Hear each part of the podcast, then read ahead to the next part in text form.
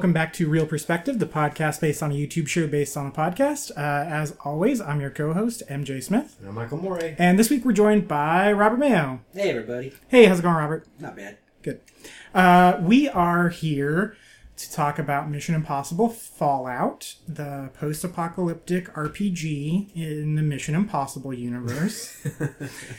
and uh, yeah, this is uh, the sixth one of these things that has come out in 20 years. Um, it's a spy genre movie thing with Tom Cruise. You probably know it. If you don't, I don't know why you're listening, but thanks. He was hanging from a wire in the first one. Yep, and the subsequent ones. yeah. And he Uh, runs. Yep, He runs. Yep, so much running. Um, so yeah, this is uh, the first direct sequel in the Mission Impossible franchise. Uh, that picks up following, sort of following the events of Rogue Nation, which was the previous one. It's not super dependent on it, aside from characters pop up.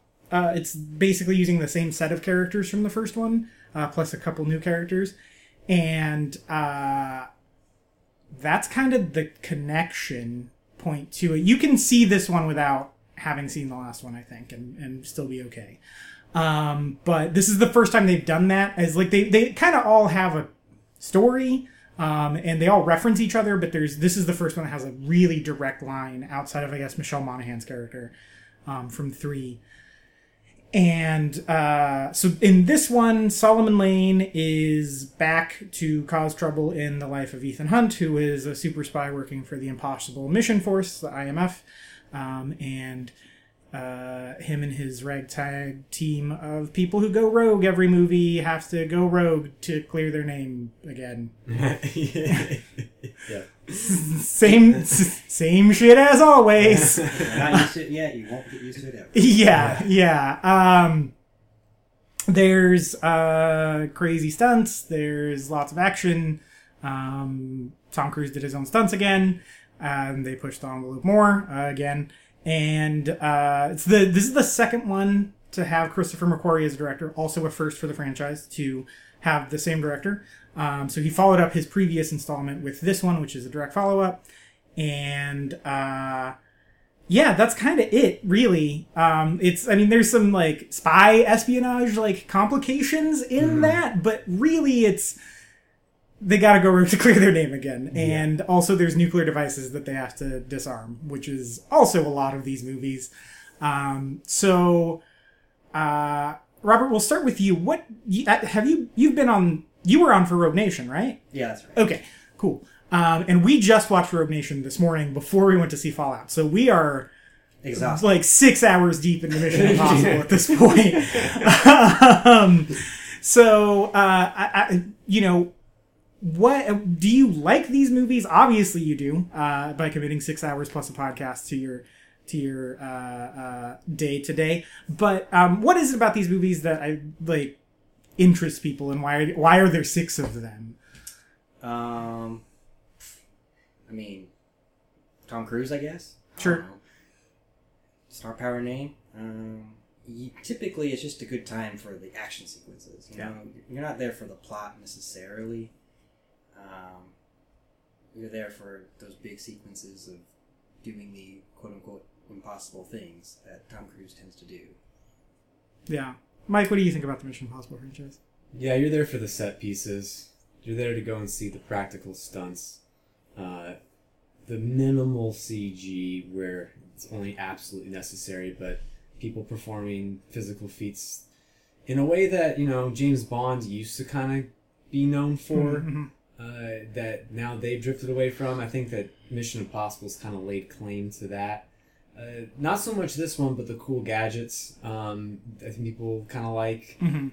So that's kind of the the big draw, and obviously watching Tom Cruise in the same role for 20 years versus how Bond has shifted different people every 10, 15, whatever years. So uh, that's kind of I think the big draws there.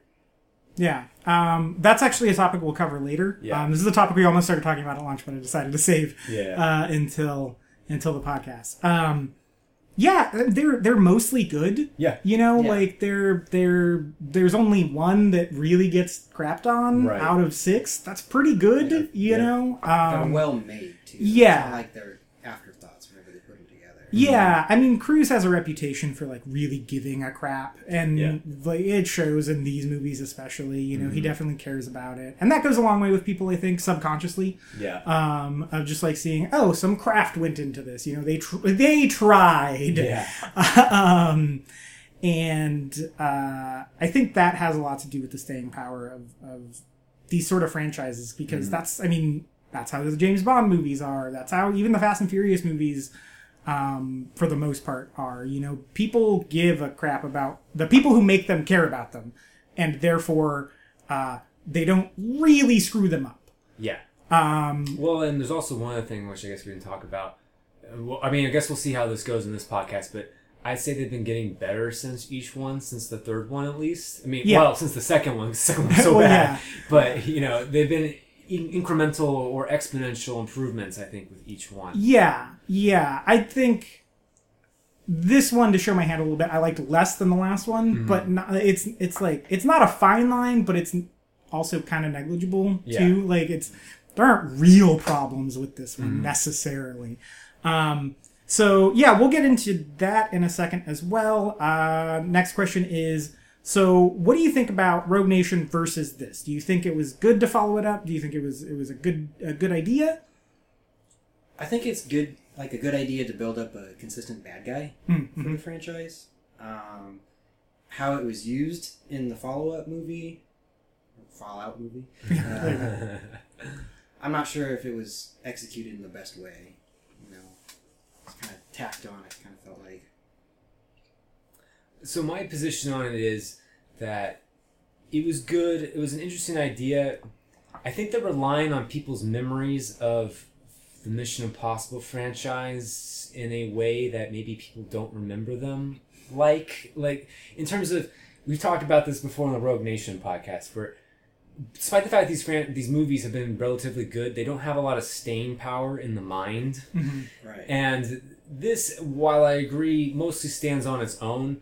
It's kind of relying on your knowledge of the, the third movie that happened like 12 or 13 years ago. You know, it's, it's not on TV that much, or, you know, not something that's like readily accessible all the time. Right. It's not like a, this is going to be weird, but it's not like a sequel to like if they did Shawshank Redemption. Everyone knows that movie inside and out, Right, even yeah. though it's it's a what twenty eight year old, twenty four year old movie at this point. Yeah. and it's been years since I've seen it, but Mm-hmm. I can pretty much tell you what happens in that. movie. Right, like the plot beats in all these movies kind of run together for me, and so it's kind of drawing upon some characters and plot beats that uh, I think it's a little overconfident in people's memories or knowledge of. But it kind of plays it enough w- in terms of filling in the background material that you that you get up to speed anyway. Yeah. But um, I welcomed it. I I liked it because it was rewarding to people who've actually paid attention for Yeah. all these movies. But I could see where it went wrong too.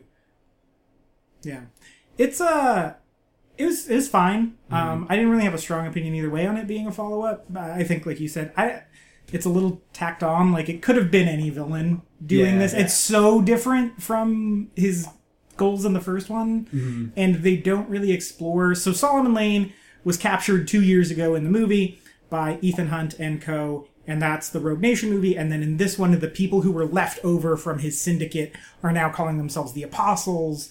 And there's a guy named John Lark who's at the the the head of that. Spoilers, that's Henry Cavill. And uh, so Hunt is tasked with going to find John Lark and bust the apostles, and the CIA kind of does what the CIA does in these movies, which is get involved with IMF's uh, affairs, and they have Henry Cavill go on a mission with him. Henry Cavill is deep cover, working for the apostles, and, but and he's John Lark working in the CIA. And so there's like that betrayal stuff. Um, And, they have to go and bust out Solomon Grundy. yeah, and so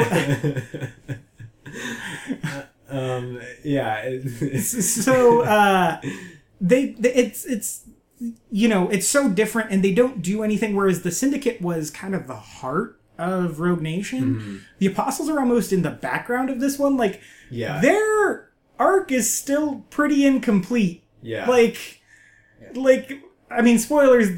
John Mark dies in the movie, Mm-hmm. but there's still an entire network. They did nothing to bust the network of apostles in so what you're movie. saying is this whole movie was a lark? Kinda. Hey. Hey. Um, and that's not good or bad necessarily, but it's just so far removed from how they handled that network of people who commit terrorist acts in, Yeah. the, in Rogue Nation that it's I don't know, it's it's negligible once again of like it didn't have to be it's I guess it's cool. It's cool that he, you know, Hunt Uh, has a Blofeld now. Yeah. It was sequel fodder, really. Yeah. Just setting up another movie. Yeah. Yeah, but it, it, it yeah, kind of. To leave the apostles alive and not really Yeah. go after Yeah. them that much. Well, I think that's okay. I don't think that like they need to go and take them all down in one movie. Yeah, I just it, it, it seemed like they were like, "Hey, this is happening," and then we never really saw any of them. Yeah. like it was we basically only saw Solomon and Lark, and that was it. um, I can't think of another. The only other person I remember them dealing with was the White Widow when she was kind of an independent contractor. Um, and uh, yeah, so that's that's so that's the plot of this movie. What did you guys think of this one? I'll let you go, Mayo. Uh, it was interesting.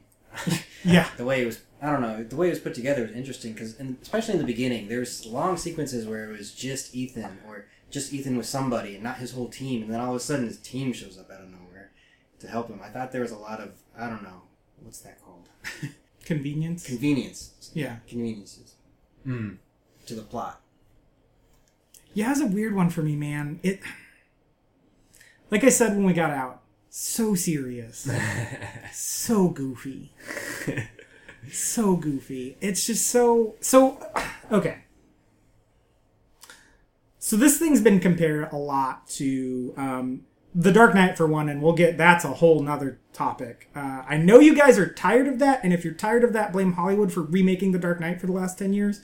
Um, like I'm tired of talking about it, but there's no other comparison when it's like borrowing beats, like huge story beats from it. Yeah. Um, and you know, it it. I don't know, man. It's just it's really weirdly put together. I got really bored in that first hour. Yeah. I fell asleep twice. uh, I fell asleep during the motorcycle chase. What? Yeah, really yeah, and I fell asleep during the like uh uh Ilsa and him following each other sequence. So like I didn't see how he got on the boat with Solomon. Oh. Yep. Yeah. yeah. Okay. Yep, no idea how that happened. And then like they started following each other and then I just saw them in the garden together. That was like I saw her there was a scene transition where that was pretty cool where like she moved in the camera and then it wiped to Yeah. Hunt walking, and then I knocked out and woke up with them in the uh, in the in the garden of whatever governmental Eden. building they were in. Right? Yeah. Yeah. Yeah. Yeah. Not not the Garden of Eden. I'm just like trying to make as many puns as I can. This But and then after that, it got really interesting when they got to Paris and they got the catacombs and there was this like weird quintuple cross that was kind of layered on top. That part was dope. And then like the end kind of got real dumb, like Fast and Furious dumb, but really wanted you to buy into it. Like was there's a total lack of self-awareness in this movie that really frustrated me. Um, what did you think, Mike? I am going to be the probably sole positive person, or mostly positive person. Okay. I, I thought it was the best one. Really? Um, Yeah. I mean, I think the last one was good too. Mm-hmm. Um, this one, I actually was convinced was like one of the best action movies, like around the the halfway point with like the car chase and the motorcycle chase. Mm-hmm. I thought was fantastic. Okay. Uh, I think it lost actually a little bit of steam around the part where you that you liked. Uh-huh. Um, and while I appreciated the uh, multiple layers of stuff going on in the final act, where there's people trying to defuse some bombs, or people trying to stop Solomon Kane, um, um, so and then like a helicopter chase. Um, I thought I was almost trying to do too much Yeah. there, and and the movie had gotten a little too long at that point for it to be doing that. Um, especially when the best stuff was the helicopter part, and they kept on cutting away from it. Uh, I was that made me a little frustrated, but I liked it quite a bit. Uh, Okay. And yeah, it goes and rips off to- tonally and stylistically a lot from Dark Knight, but at the same time, it felt very confident, which I liked. Like it had, it, did it go and borrow from Dark Knight? Yes, but stuff like the that's transition with like Ilsa walking across. There was all kinds of little things like that where I just was very impressed with how like confident it was with moments of even transitions, but moments where it would be quiet and just let like the sound effects or the percussion of the score continue. Um, and maybe it got a little too much by like the two and a half hour mark of that. Yeah, it's a lot of movie. it's a lot of movie. It is, and that might be the biggest problem with it. But damn, like they tried to go and pack it with stuff. It Yeah. felt like that was everything they had in them, and I kind of appreciate and admire that. Yes and no. Like I, I don't mean to be on the negative side. I'm more down the middle because I enjoy a lot of what was going on. Yeah. Yeah. But the movie was so long that I kind of already forgot. You've talked about how they're forgettable movies. I've already Yeah. forgot the beginning of this movie. All the little details that are happening that you guys are talking about now. I'm like, I, I can't remember anything like post Paris or, or uh, prior to Paris. Speaking of the beginning of this movie, that might be my favorite opening to a Mission Impossible movie ever. Yeah, it was, was so good. Yeah, that was Uh, great. So the the movie opens with um, Hunt being said, eh, being told, "Hey, the Apostles are going to get get this plutonium. Uh, you need to stop them." Goes to get the plutonium, intercept it before they do. One of his team uh, is in danger, and he chooses to save his team member. And in the process, loses the plutonium, and the plutonium gets turned over to the Apostles. So now he's got to go undo that mistake. That's the general thrust of the movie, really. It was a good setup. I understood what was going to happen Yeah. in the movie. based Yeah. on that setup. And the the first step he takes to doing so is uh, he goes and captures this scientist whose plans they were using to make the um, the nuclear warheads that they're going to use, and he sets up this entire fake hospital. Like he he he has Simon Pegg's character get get into a car accident with him, and then they set him up in this fake hospital room and make it look like it's he's been totally like he's totally won that the the nuclear devices have gone off in Jerusalem, Mecca, and the Vatican. And Wolf Blitzer's reporting on it on CNN, and they they kind of uh, tell him they tell him, hey, if uh, they have this phone that can connect them to the John Mark guy, who's the head of the apostles, and they're like, hey, uh, you know, if you give us the passcode, we will read your manifesto live on CNN. He agrees to it. They do that. And then as soon as he unlocks the phone, the walls kind of fall off, and you realize that the Wolf Blitzer that was reporting was Simon Pegg in a mask.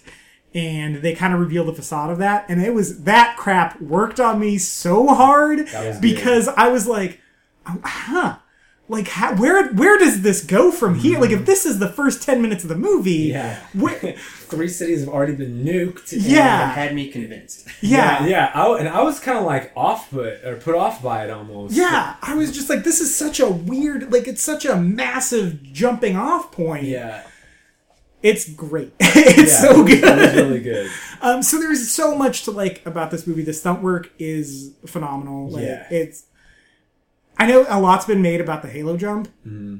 That shit was bananas. That was awesome. It was nuts, man. Like the stunts, the stunt he had to do in it Mm-hmm. was. I couldn't believe it was real. Yeah. The, the lightning was CG, right? Yeah, yeah, yeah, yeah. but like the other, uh, I I can't tell. I mean, obviously, like the only reason why I think it's CG is because it's just too fantastical for them I to be think doing that. he went and did the thing where he switched the oxygen out. yeah. Yeah. That was real. Uh-huh. You got that was nuts. and that was all one take. no, it wasn't. Well, I mean, most of it. Or Yeah, it's it's uh it's three takes that they strung together. yeah, yeah. There's but there's a significant section of it that Yeah. was one take. Yeah, there's a lot of cool like one take stuff in this movie. There's that. Um, there's another good one take that I liked uh, a little bit later on. I don't remember where it was now. Was it um, when they walk inside the nightclub or whatever, or I don't know. There's I lots of cool things. Yeah, yeah, But- yeah, yeah. Okay, so I'm gonna go and just stop this for a second.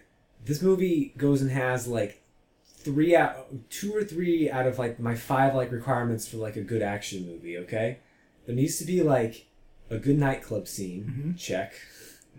Uh, there needs to be like a good bathroom fight. Bathroom fights are always sweet. Doesn't matter what it is. Casino Royale, sweet. Will you True accept a Lies, restaurant kitchen fight in lieu of a bathroom fight. That kitchen fights and restaurant fights are also acceptable. okay.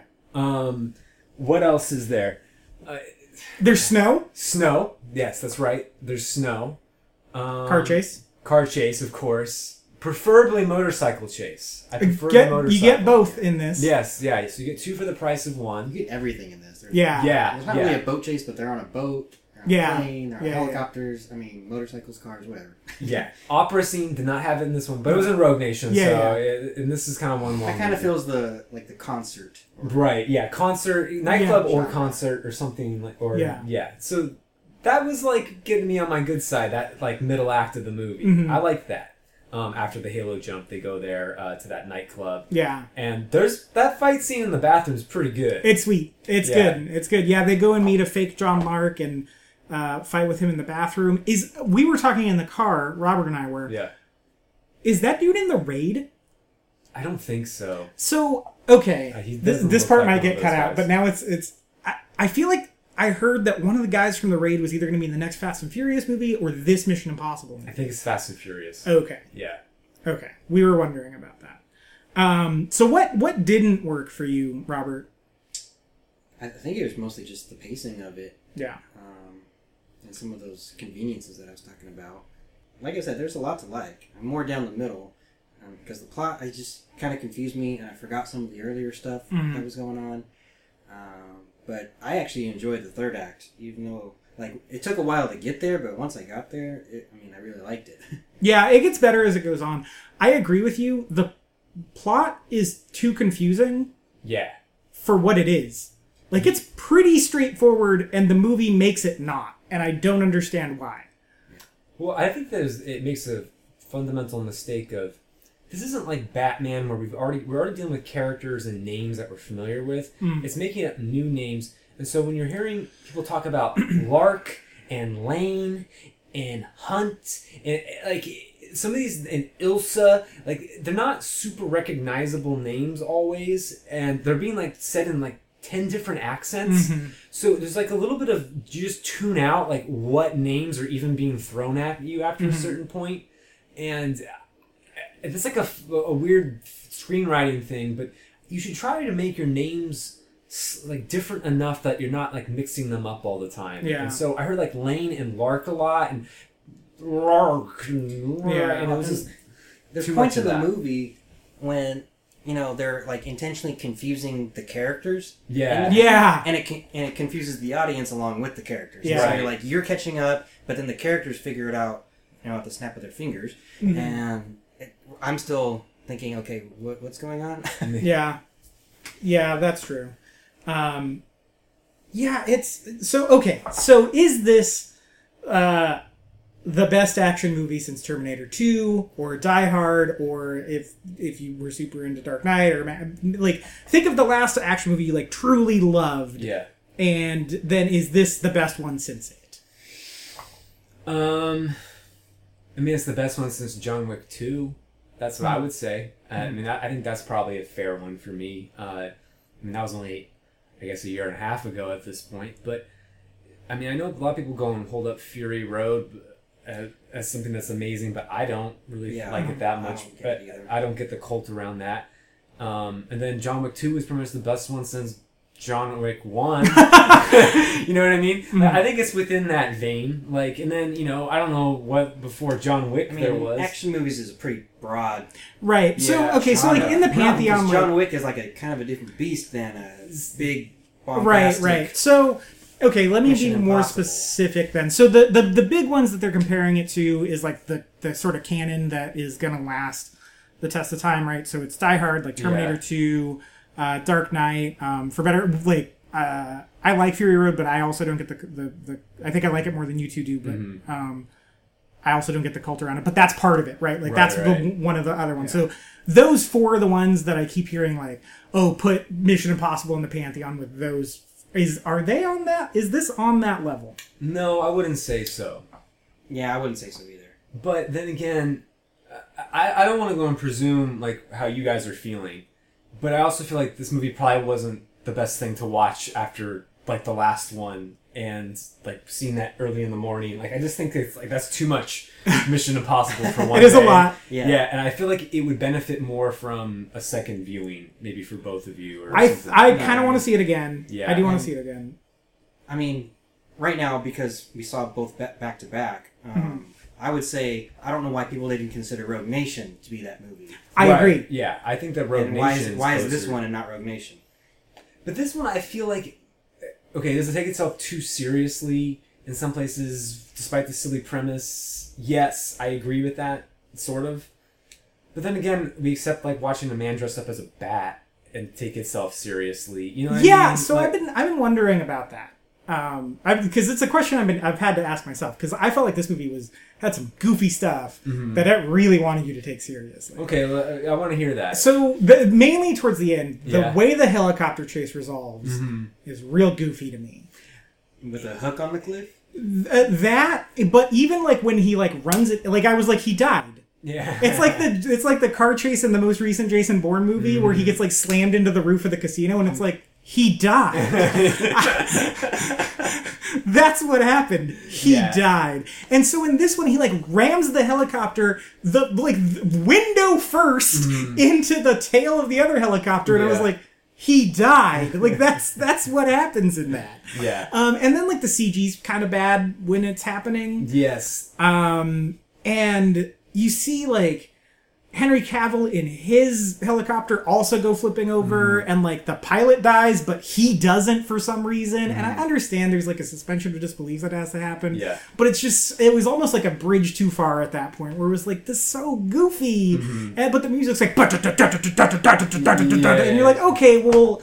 The movie doesn't think it's goofy, but that's pretty damn goofy. I think like You know, Fast and Furious has the same issue, yeah, but that's for some reason more acceptable. I feel not? like I feel like Fast and Furious is more aware of it being goofy. Like yeah. But now, but now I feel like Fast and Furious, like it's it's gotten stupid with that. Like it's like they know how dumb they are, and they think that like, it- and you know how dumb it is, and everybody knows how dumb it is, and like nothing matters anymore in mm-hmm. it either, which is weird. and the Right. characters become superheroes. Yeah, and like I mean, Ethan Hunt's like a superhero too, but it. It's like he's still kind of got limits ish. I mean, he can slow down every now. yeah, and then. he gets like roughed up pretty Yeah. bad, which is the I think that's the most I've ever seen him like get jacked up. Yeah, Is in this one, and like even when he like goes to fight uh Two Face, he like he's like really weak. That was the other thing is like Henry Cavill literally becomes Two Face at the end of the movie for no real reason other than like it's cool. yeah. um and that that was really goofy to me i don't know i i thought that was real goofy It didn't bother me that much. But then I didn't even think about it. Yeah, it didn't bother me. But then again, I mean, like Spectre did the same thing with uh, Blofeld. They go and he gets like half scarred, half like like the last act of it too. Really? Yeah, and it was, Oh, yeah. and I thought that was kind of grown. That's where he there. gets his scar because in the old bonds he has the. He already Oh, has. yeah, it, yeah, yeah. But um, I agree with you that the CG aspect of it at the end went too far. Like they could have pulled that back and made it a little bit more of a modest crash. yeah Um, and I think that the last ten minutes kind of go a little overboard with, like his wife is there, and like the and that they're crashing, and then like the hook is the heck falling down, and the helicopters are crashing, and the, it was a little too much of that, and they Yeah. could have like pared back the uh, dramatic stakes a little bit. yeah it was just so much like Yeah. and it was like all right Yeah, Calm it- down. Yeah, it just kind of like Yeah. buckled under that. a That- little that's what they do. I mean, I Yeah, don't know. yeah i feel like I mean- also go ahead I remember you had the same issue with Rogue Nation with the water thing. It's yeah. like too much for you to really Yes. grasp onto. Yeah, it like it, that one, that scene too. It could have toned it down about like minus like ten percent or twenty Because percent. you know, first he has to go in there and do that and hold his breath, and then Mhm. things go wrong. They reboot the system, and then he gets hit by the arms that are in there that they didn't know about, Mhm. and he can't quite grab the handles the right way, and all that kind of stuff. Yeah. yeah that's true Mm, um, I think the problem is that it comes at the end of a really long movie, so you're already just kind of like, okay, get it over with. you're like beaten up by it Yeah, you're just kind of beat up at that time. Um, which I mean, that is an issue for sure. You, that you need to like know when the audience can take more of these contrivances happening. Mhm. But um, I still liked it. I I thought the last act was not as good as the second act, but I, I mean in terms of the visuals and all that stuff, like the helicopter shots were incredible. I thought. Yeah, there's some crazy stuff going on with that. Um, Robert, I think you've watched more of the behind the scenes stuff than I Uh, have. I've just read some articles. I didn't Okay. watch anything, but yeah, like Cruise flew that helicopter by himself. yeah, he like was with the the only cameras mounted on it, right? Right. Yeah, and he had That's to like why pay attention to the Yes. cameras and all that. That's nuts. yeah. That's insane. Because like he had to get those shots. Like those are shots that Tom Cruise made. Yeah. That's freaking bananas, And man. he had to act. Yeah. he had to oh, uh, fly a helicopter. Yeah. He, and he had to act like he didn't know how to fly a helicopter. yeah. And not die, but look like he's gonna die. Yeah. Yeah. I thought he was going to jump from one helicopter to the other one, which I know you mentioned Yeah. when we were eating lunch, but it really seemed like that was going to happen. And I was like, Yeah, that's going to be gonna tip amazing. him sideways and somehow Yeah. jump from one to the other, but nope, didn't happen. Didn't happen. Did you get okay? Did you guys pick up on in that final sequence Mm-hmm. uh, on the cliff? I've heard that there are references to all five previous Mission Impossible movies in that. Wha- mm, I don't know. Um, I picked up on one for the second one, which Rock climbing? the rock climbing, the free climbing. Oh yeah. Um, I feel like maybe the reference to the first one is when the hook breaks the first time and then catches on the second rock. It's like in the first one when he's rappelling into the secure Oh. facility and he like catches himself right before the Yeah. I feel like that maybe been it. There's an article you can read the, the connections, and it was intentional, um, and real subtle like that. Mm-hmm. Like, hey, let's do like some stuff maybe a little bit differently than. Had I um, known ahead of time, I might have picked up on it, but I Yeah. was not in that headspace to think about Yeah, it. yeah, yeah, yeah. That makes sense. Um, but getting back to the original question, which is you know whether or not this is within the range Oh, of Terminator Two and all that. No, I don't think so. Uh, I think it gets real close, personally. Really? Yeah, I'd say it's like in that second tier, um, below those movies. Okay, Um, I like so like speed. yeah, speed. Um, you know, and maybe I don't know if you consider Fast and Furious one or Fast Five. Fast I Five, I yeah. say Fast Five is in that second tier. Like Yeah, I think yeah, it's yeah. in the Fast and Furious good ones. Yeah, tier. five and six. Yeah. Um, and so I think that's an elevation from where. Well, I mean, Ro- that and Rogue Nation are Mhm. elevations from where it was, which maybe the tier below that. Um, I also I dug like how this movie seemed to care more about Ethan as a character. Like weirdly, I feel like they've been investing more in him as a character in these last couple of movies, Yeah. which is kind of Yeah. strange for a series to do as it gets into his fourth, fifth, and sixth movie. Um, but I liked that. Like now we we understand more about what makes him tick than we did even in the first or second movie. Mhm. Um, and it seemed to have like more of a theme, which was kind of like why he does this, like why he does what he does and puts himself at great risk. Um, so and maybe it's obviously a little on the nose. It's not like it gives you any subtle reasons, but I liked I was more invested in his character than they had been previously. Yeah, I think there's better character development of Ethan. I think it comes at the expense of character development from some of the other people. Yes, it takes those other people for granted. Like Benji doesn't have much to do. Yeah. uh, Luther, Yeah. even Ilsa, who was great in the last. One. Really one. disappointed with how they handled Ilsa in this one. Yeah. she's Rebecca Ferguson's fantastic. She's great in the last one. Mhm. Uh, I mean, one of the best characters in that series. Probably my favorite character in that series, Yeah. if I'm being honest. Um, and then th- in this one, she's just kind of like there and Yeah. does stuff. And her fight with Solomon at the end is pretty good. Yeah, it's Yeah. great. But Um, before that, she's just kind of getting in the way of things and making the plot more complicated. Yeah, and I, that was kind of some BS to me. Where he like, I don't know. She's she's got her whole side arc that is uh, iffy at best. Where she's been sent by MI6 to kill Solomon, the minds of King Solomon, and uh, that proves her loyalty back to MI6. But she doesn't tell Ethan that until she does. Like, but it, it like she doesn't he tells her that and then she agrees mm-hmm. and so it's this really stupid scene Yeah. where he's just staring at her and she's not saying a word That's in the courtyard, right? Yeah. Yeah, I didn't get any of that. yeah he's just st- she's staring at him and he's like oh so you have to kill solomon lane and she's like well i'm nodding podcast audience and then she's still staring at him and he puts together the things she should be telling him and it's like well why the hell is she even there and also why even have it in the first scene where she can't tell him if in the next scene they share together he figures it out like it just seemed unnecessary And to me after that point, she's just automatically on their team, and Mhm. everybody accepts it. yeah And it was just weird because before she was shooting at them. yeah And, I don't know. Uh, but uh, to me, it's kind of just a further development from the last one, which is that she's always going to be like kind of a wild card that's on their side, and they understand that. Yeah. And they made their peace with it, kind of thing. So it's like there's this mutual understanding and respect between them almost that I think is just to carry on from the last one. And I, I kind of liked it. It's like she is his counterpart or equal Mhm. um, in, in a way that Michelle Moyne, Monaghan. Monaghan, whatever. Um, I always, I always get her and Bridget Moynahan or whatever Oh, yeah, mixed yeah. up. Um, but in addition to Solomon Kane and Nathan Lane, um, um, so like in a way that that him and his ex-wife aren't. You know? yeah so that's another thing that upsets me about these movies and this is more of a personal thing Yeah. Um, my three favorite working actresses right now are Vera Farmiga, Michelle Monaghan, and Rebecca Ferguson. And so two thirds of them are in this movie, Yeah. and one of them's awful.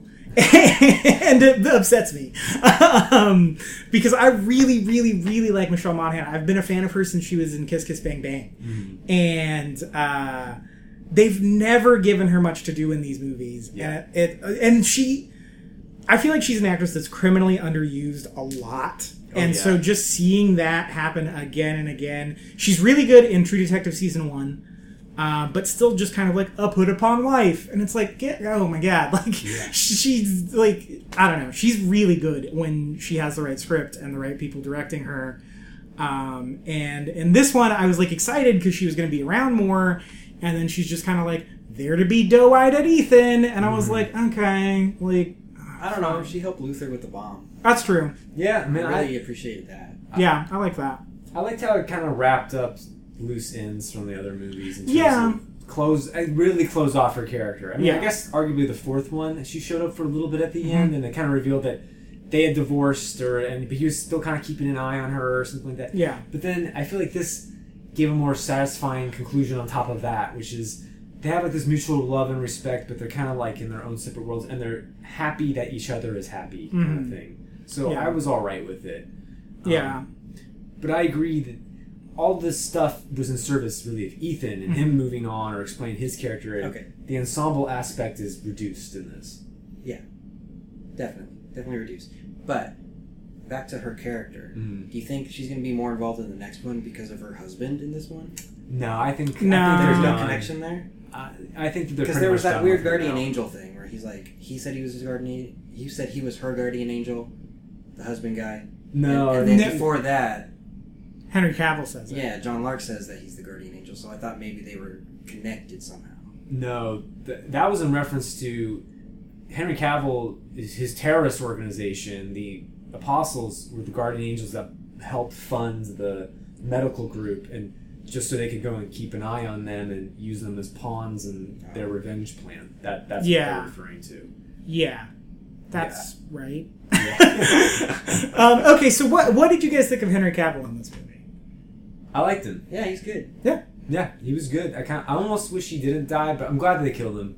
Um, because I think it would have been ridiculous if he survived all this. Yeah, for But, sure. but, I mean, if he had gone a different path with him, I would have been happy if he had lived.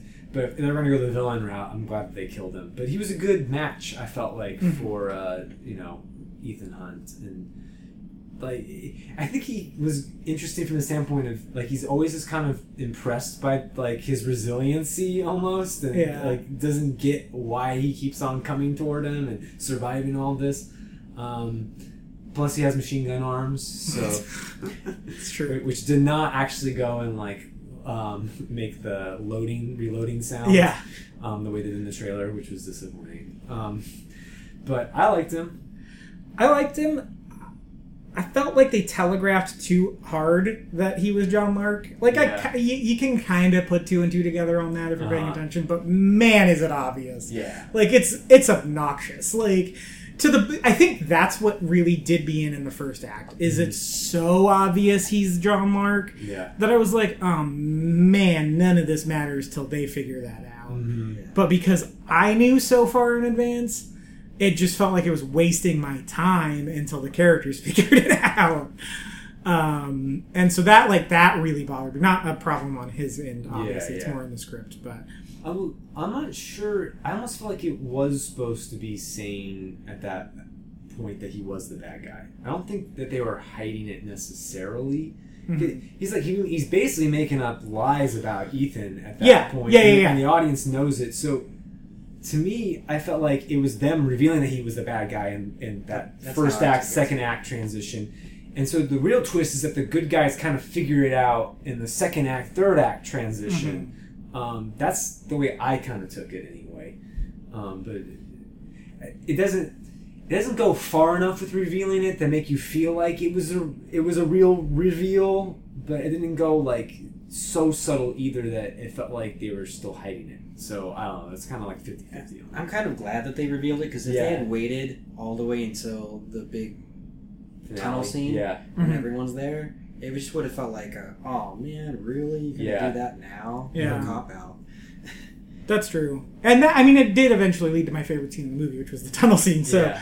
I liked that whole sequence, and it was cool because there's so there's the scene in the tunnel. It's really complicated. I'm going to do a bad job explaining it, but basically, they all meet up with Alec Baldwin. So uh, Luther, Benji, Hunt, and uh, Lark in his undercover boy phase. Uh, bring bring bring uh, um, bring Song of Solomon into custody with Alec Baldwin and Plain Alec Baldwin. by the way. right for sure um, he's we'll talk about it in a second he, uh, so they bring him into custody and then they they do this elaborate plan where they're going to do they're going to put benji in a solomon lane mask and exchange him with the white widow to get the plutonium but there's a complication in that ilsa's supposed to kill solomon so she might kill benji and uh, that they all they finally des- decide to do that plan and they all leave and ethan hunt is just like uh hey superman watch him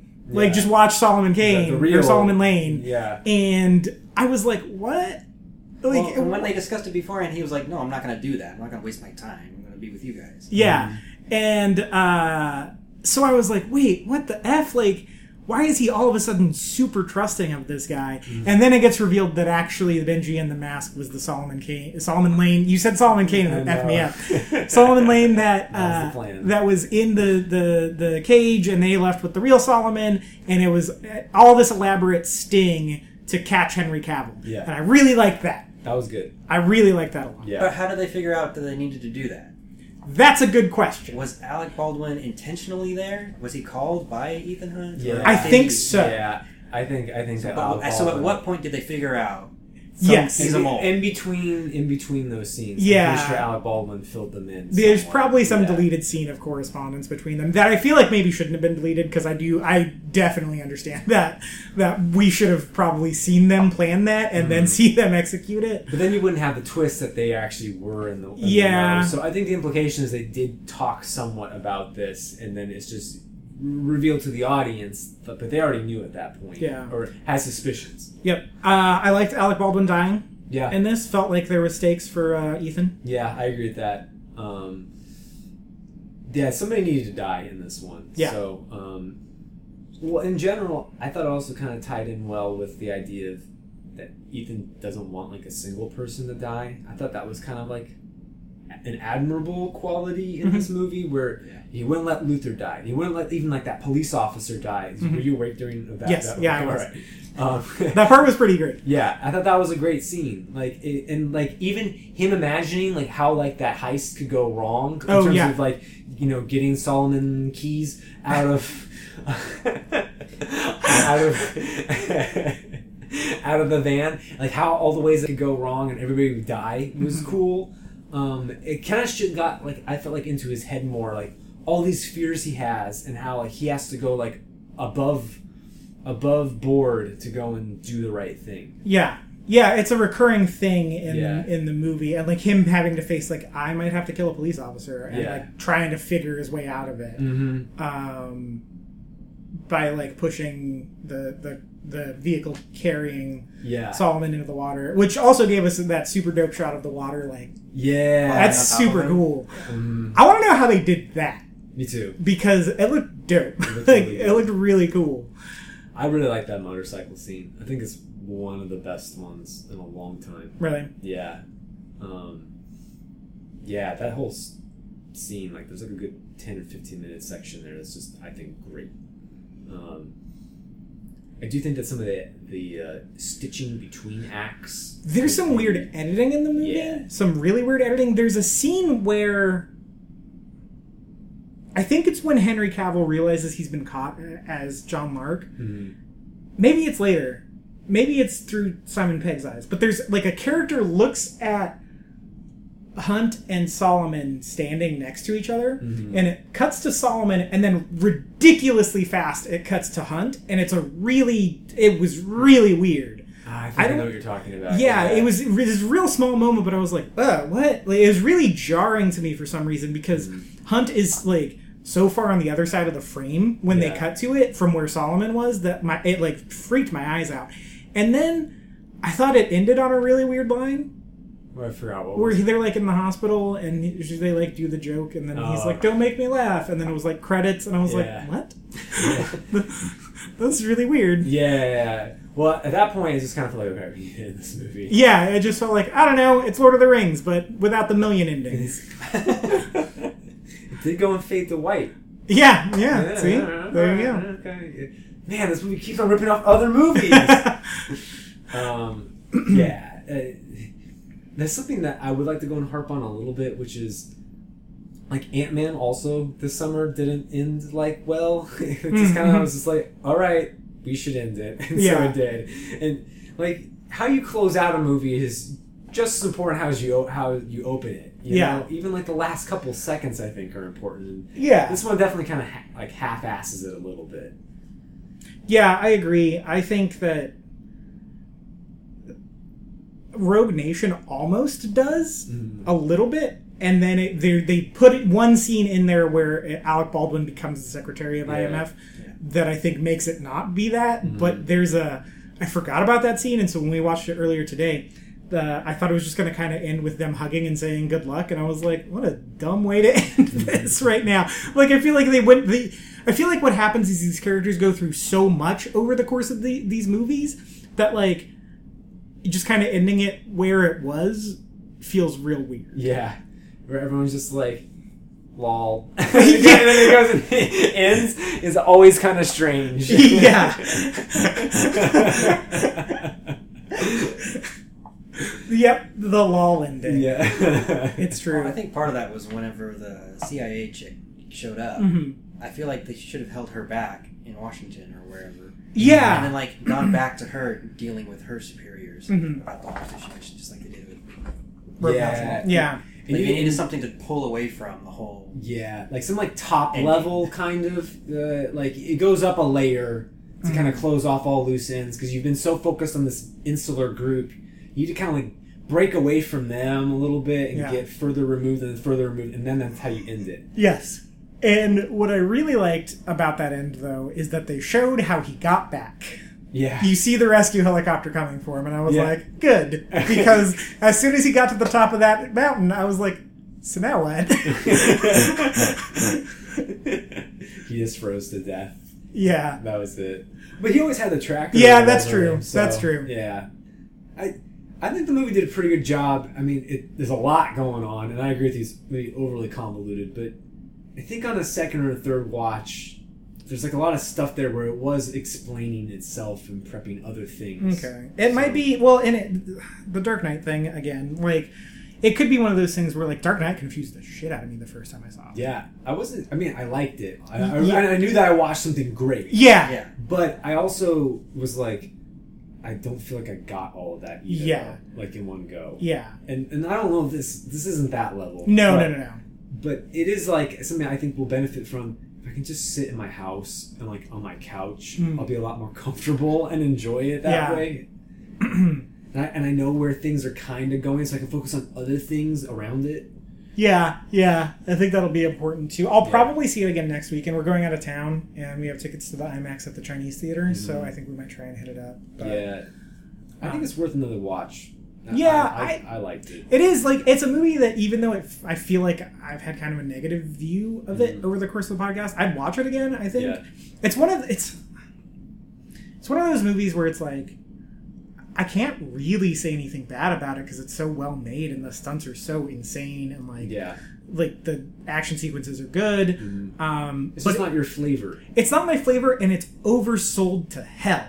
I agree with that. Uh, Well, this gets us back to the original podcast, which is, or uh, the predecessor podcast, uh, before and after show, Mm-hmm. which comes down to our expectations of it, which was through the roof based Yeah. off of some of these reviews. Yeah, I bought into the hype on this one hard. I try not to, but this one I just like let it get to me. Well, the some marketing on it was pretty good too. With the trailers. Yeah, the trailers Yeah. are all good.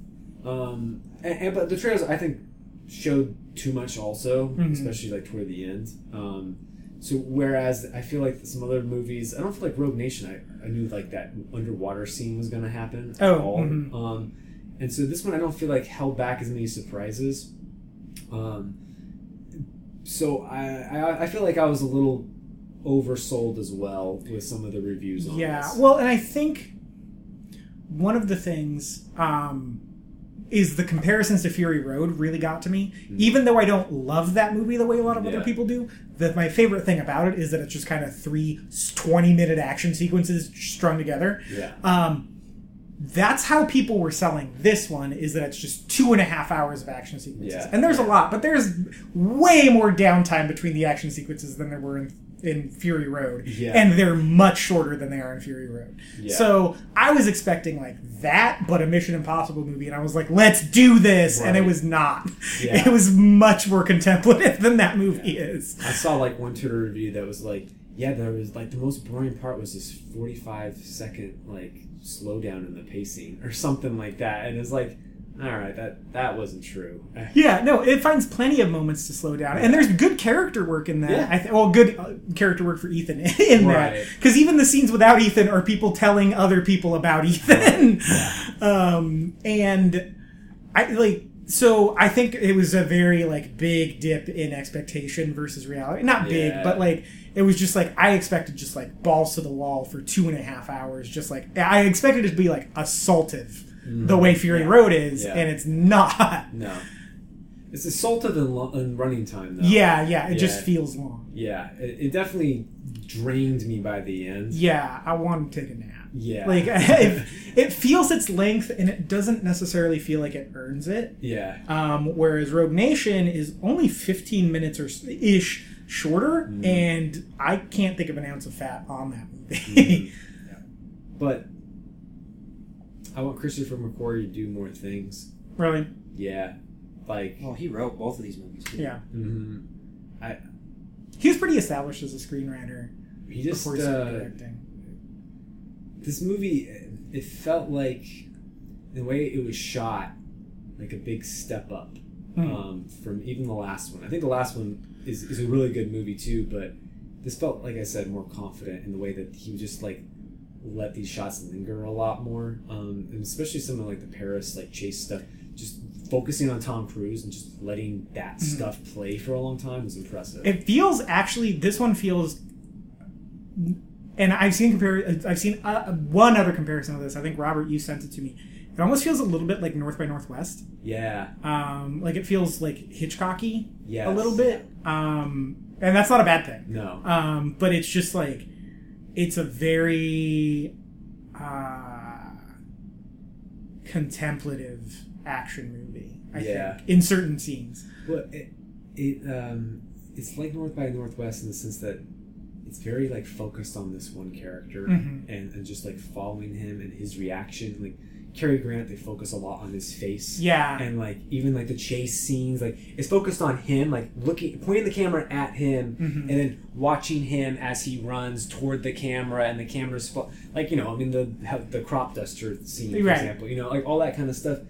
It, it's just like very experiential. If that makes sense, it's about the experience of this guy and the audience's connection to him. Yeah, and this one I think does uh, the sequence that does the best job of that is the foot chase. Yeah, Um, Is really good, and uh, I mean you see Cruise do all this crazy ass parkour, Yeah. and um, but you really get to see it like he's experiencing it as it happens. Like you get to see him when he walks into the church and he's like, "Crap, what do I do now?" And Yeah. like it, it, it, that sequence does a good job of putting him in situations that like even though he is this like ultra superhero spy, it puts him in very human situations. Yeah. and he's still like he hasn't lost that humanity, even though he's by for all intents and purposes now a superhero. Yeah. He hasn't lost that humanity. Like that's his humanity is the central theme of the movie, right? Mm-hmm. Is he doesn't want to lose one life. Yeah. And so when he's in these like oh And he doesn't want to disrupt life either. yeah yeah, yeah good pull. That's yeah I like that a lot. Yeah. So he finds himself disrupting the lives of like people who are in mourning or people who are working, Yeah.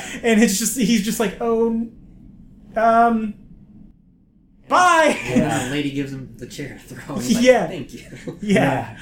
Well, see, like now when we're talking about this, that like we're naming like five or six like pretty good sequences of stuff. Yeah.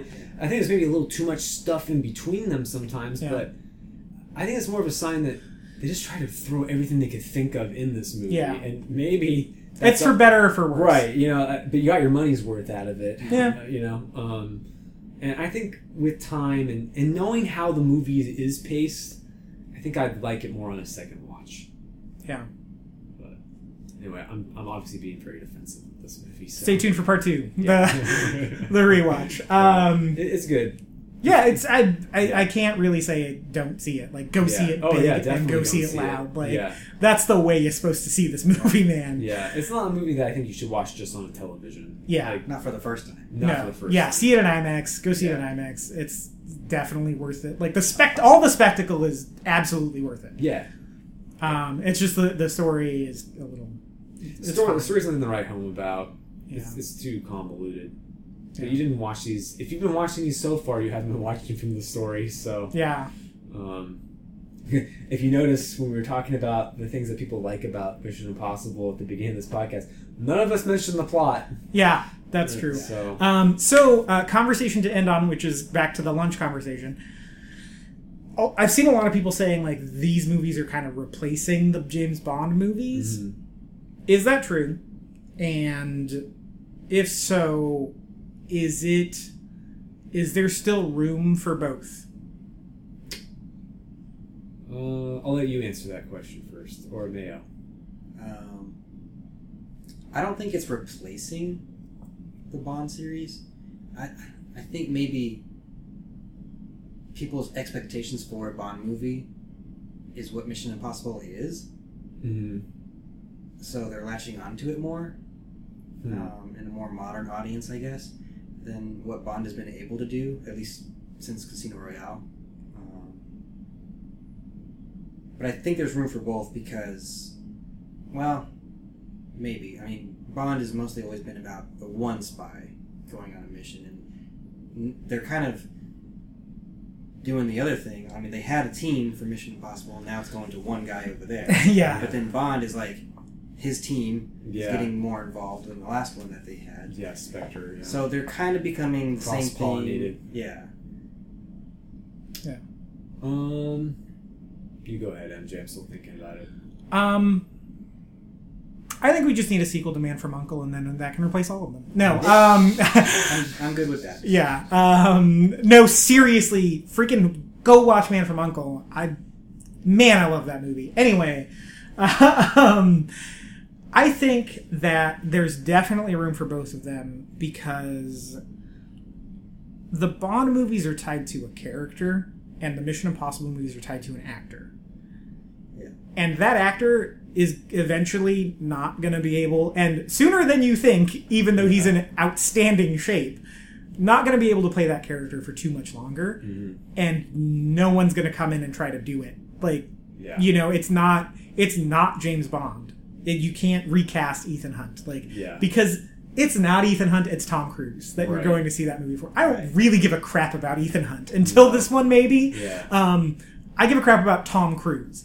When I go see Bond, I give a crap about like James Bond as a character and his not that he's the deepest character ever, but the character is so tied to the adventures and they've interchanged I mean, you know, by the time I was born, they'd been interchanging the character for 28 years. Yeah. and uh, uh, you know, it's it's it had it, it's it's established itself as interchangeable.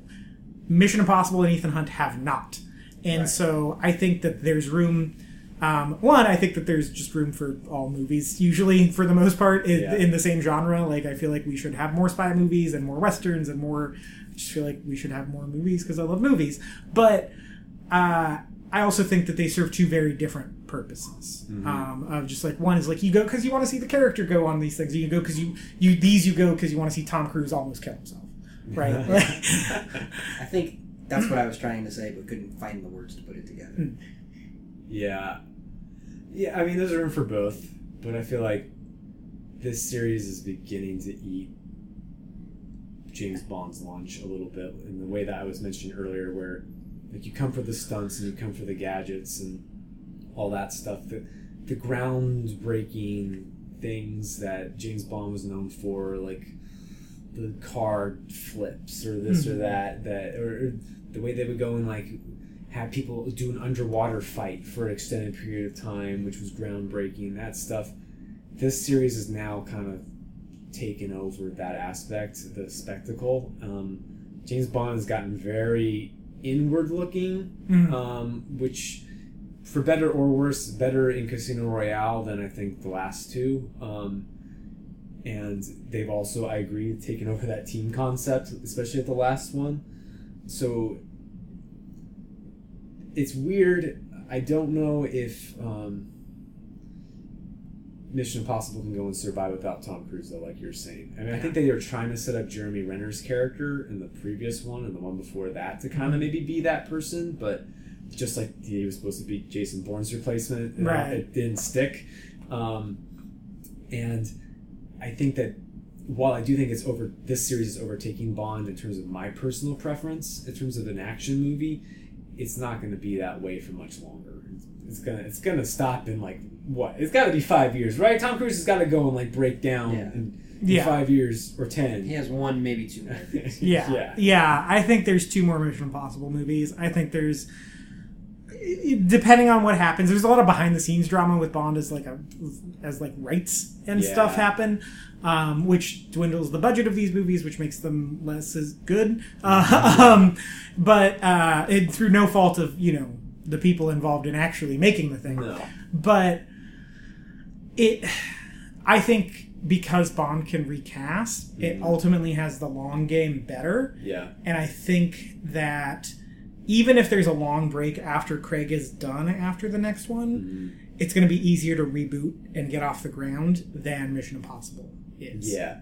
Well, and Bond has embraced so many different kinds of genre and tonal shifts Mhm. that it can face whatever the future is and adapt to it better than this franchise can.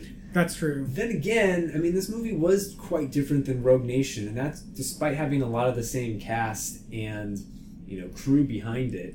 So you know, this was basically the Dark Knight ish, and Rogue Nation wasn't anything like that. Yeah. Rogue Nation was kind of just three Mission Impossible three, but better. You know, my it really, it's kind of that same dynamic, but it just was better at it. Um, so it, it can adapt probably, but it needs to start moving it in that direction soon if it wants to have like a future outside of Tom Cruise.